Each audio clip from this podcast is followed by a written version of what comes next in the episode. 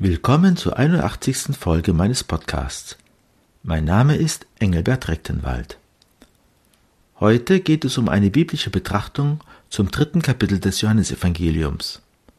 Dort heißt es in Vers 17, Gott hat seinen Sohn nicht dazu in die Welt gesandt, dass er die Welt richte, sondern damit die Welt durch ihn gerettet werde. Zitat Ende. Damit klärt uns das Evangelium über das innigste Anliegen Gottes auf – Rettung. Gott will retten, nicht richten. Dennoch vollzieht sich durch sein Kommen das Gericht, denn in Vers 19 heißt es, Darin besteht das Gericht, das Licht kam in die Welt, doch die Menschen hatten die Finsternis lieber als das Licht. Zitat Ende. Das Gericht vollzieht sich gewissermaßen von selbst durch jene, die sich nicht retten lassen. Es tritt eine Scheidung ein zwischen jenen, die zum Licht kommen, und jenen, die es scheuen. Gericht bedeutet hier also Scheidung. Man kann beim Gericht zwei Dinge unterscheiden die Scheidung und das Urteil. Wenn der gute Hirte kommt, um seine Schafe zu sammeln, und wenn sich dann einige Schafe verweigern, dann kommt es zu einer Scheidung, die allein auf das Konto der Abtrünnigen geht. Sie richten sich selbst, ohne dass der gute Hirte etwas anderes getan hätte, als zu sammeln. Das Gericht Gottes dagegen im Sinne der Urteilsverkündigung und Urteilsvollstreckung, von dem etwa Paulus im Römerbrief schreibt, folgt später. Dieses Gericht vollzieht Gott nur, weil er dazu gewissermaßen gezwungen wird. Die Rettung ist ein Akt freiwilliger Liebe, die Verdammung ein durch Verweigerung erzwungener Akt der Gerechtigkeit. Warum verweigern sich einige? Die Auskunft des Evangeliums lautet, weil sie Böses tun und deshalb das Licht hassen. Aber besteht die Erlösung nicht gerade darin, vom Bösen erlöst und zum Tun des Guten überhaupt erst befähigt zu werden? Und gab es denn, bevor der Erlöser kam, überhaupt Menschen, die nicht Böses taten? Paulus schreibt doch in Römer 3,12 ausdrücklich: Alle sind abgewichen, alle verdorben, keiner tut, was recht ist, kein einziger. Zitat Ende. Gerade das ist ja der Grund der Rettungsbedürftigkeit. Gäbe es die Bösen nicht, bräuchte das Licht gar nicht zu kommen. Nun ergibt sich die paradoxe Situation, die Guten, die eh schon die Wahrheit tun, bräuchten, wenn es sie gäbe, gar nicht gerettet zu werden, und die Bösen sind jene, die nach Auskunft des Evangeliums sich nicht retten lassen, weil sie nicht wollen, dass ihre Taten ans Licht kommen. Also war die ganze Rettungsaktion umsonst? Wir dürfen uns nicht einbilden, das Zusammenspiel von Gnade und Freiheit jemals vollständig zu verstehen. Aber gerade um uns die Abgründigkeit der Glaubensgeheimnisse erahnen zu lassen, drückt sich die Bibel zuweilen paradox aus. Das gilt besonders für das Johannesevangelium. Durch die Paradoxie seiner Worte regt der Herr uns an, tiefer über sie nachzudenken, als wenn wir sie auf Anhieb verstünden. Die Worte des Evangeliums müssen also einen tieferen Sinn haben. Das Licht deckt nicht einfach nur schon vorhandene Unterschiede auf. Tatsächlich sind alle Menschen Sünder, bevor sie vom Licht erreicht werden.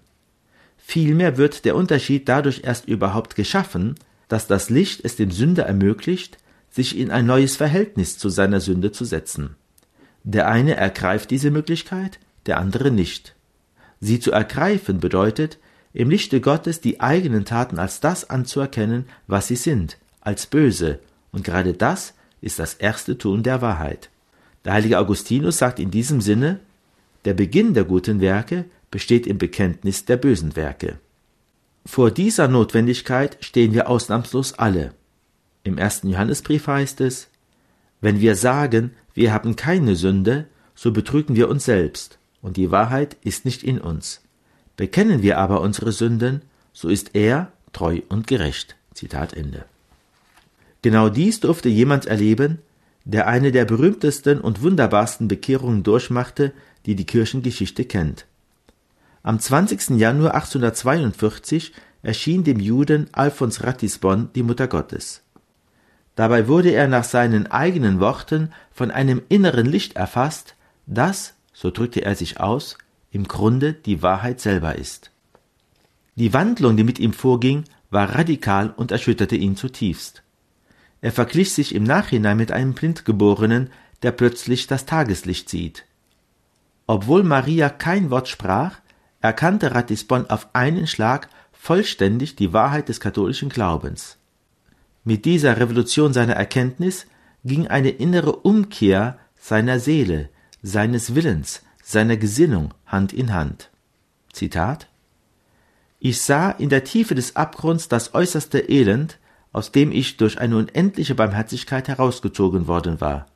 Ich schauderte beim Anblick meiner ganzen Verderbnis und war betäubt, gerührt, zermalmt von Bewunderung und Dankbarkeit. Zitat Ende. Er empfand seine Verwandlung so stark, dass er schreibt, ich wusste nicht, wo ich war, ich wusste nicht, ob ich Alfons oder ein anderer sei. Ich nahm eine solch gänzliche Veränderung in mir wahr, dass ich mich für ein anderes Ich hielt. Ich wollte mich wiederfinden, fand mich aber nicht. Aus dem Grund meiner Seele stieg eine begeisterte Freude auf. Zitat Ende. Die Verkündigung eines Evangeliums, welches das Bekenntnis der Sünden überflüssig macht, wäre Betrug an den Menschen. Jesus selbst zeigt uns, dass die Verkündigung mit dem Ruf nach Umkehr beginnt. Kehrt um und glaubt an das Evangelium, so in Markus 1,15. Aber dieser Ruf bliebe wirkungslos, wenn er uns nicht gleichzeitig auch zur Umkehr befähigen würde. Diese besteht im Glauben an das Evangelium.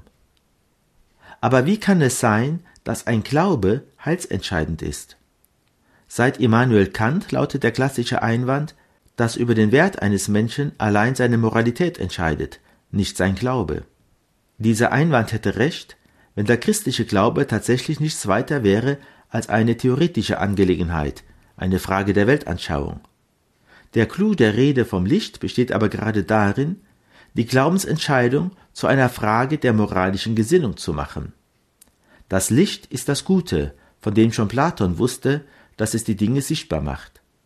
Doch während das Gute bei Platon bloß eine Idee ist, offenbart es sich im Christentum als eine lebendige Person. Gott ist die Güte in Person. In Christus ist sie sichtbar erschienen und durch den Heiligen Geist ist sie in uns wirksam.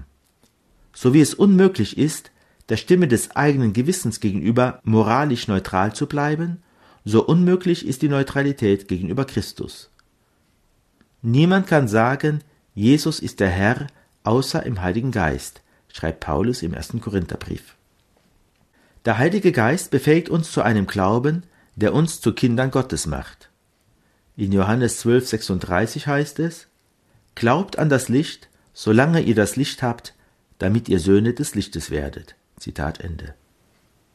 Das Wirken des Heiligen Geistes ersetzt nicht unser eigenes Wirken, sondern bewirkt es gerade.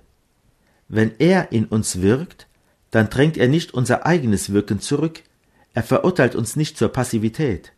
Sein Wirken tritt nicht an die Stelle unseres Wirkens, sondern steigert gerade unsere Wirkmöglichkeit, sowie das Licht, indem wir es empfangen, die Sehfähigkeit des Auges aktualisiert und es zum Sehen bringt. Es ist das Gegenteil von Zwang und Nötigung. Alphons Ratisbonne erfuhr seine Bekehrung als ein völlig unerwartetes Geschenk, das er zunächst bloß empfangen konnte. Aber indem er es empfing, setzte es sein Vermögen frei, der zu sein, der er sein sollte, und am Heil seiner eigenen Seele wie auch am Heil der Seelen vieler anderer mitzuwirken. Er wurde ein seeleneifriger Priester, der sich ganz in den Dienst des Evangeliums und seiner Verkündigung stellte.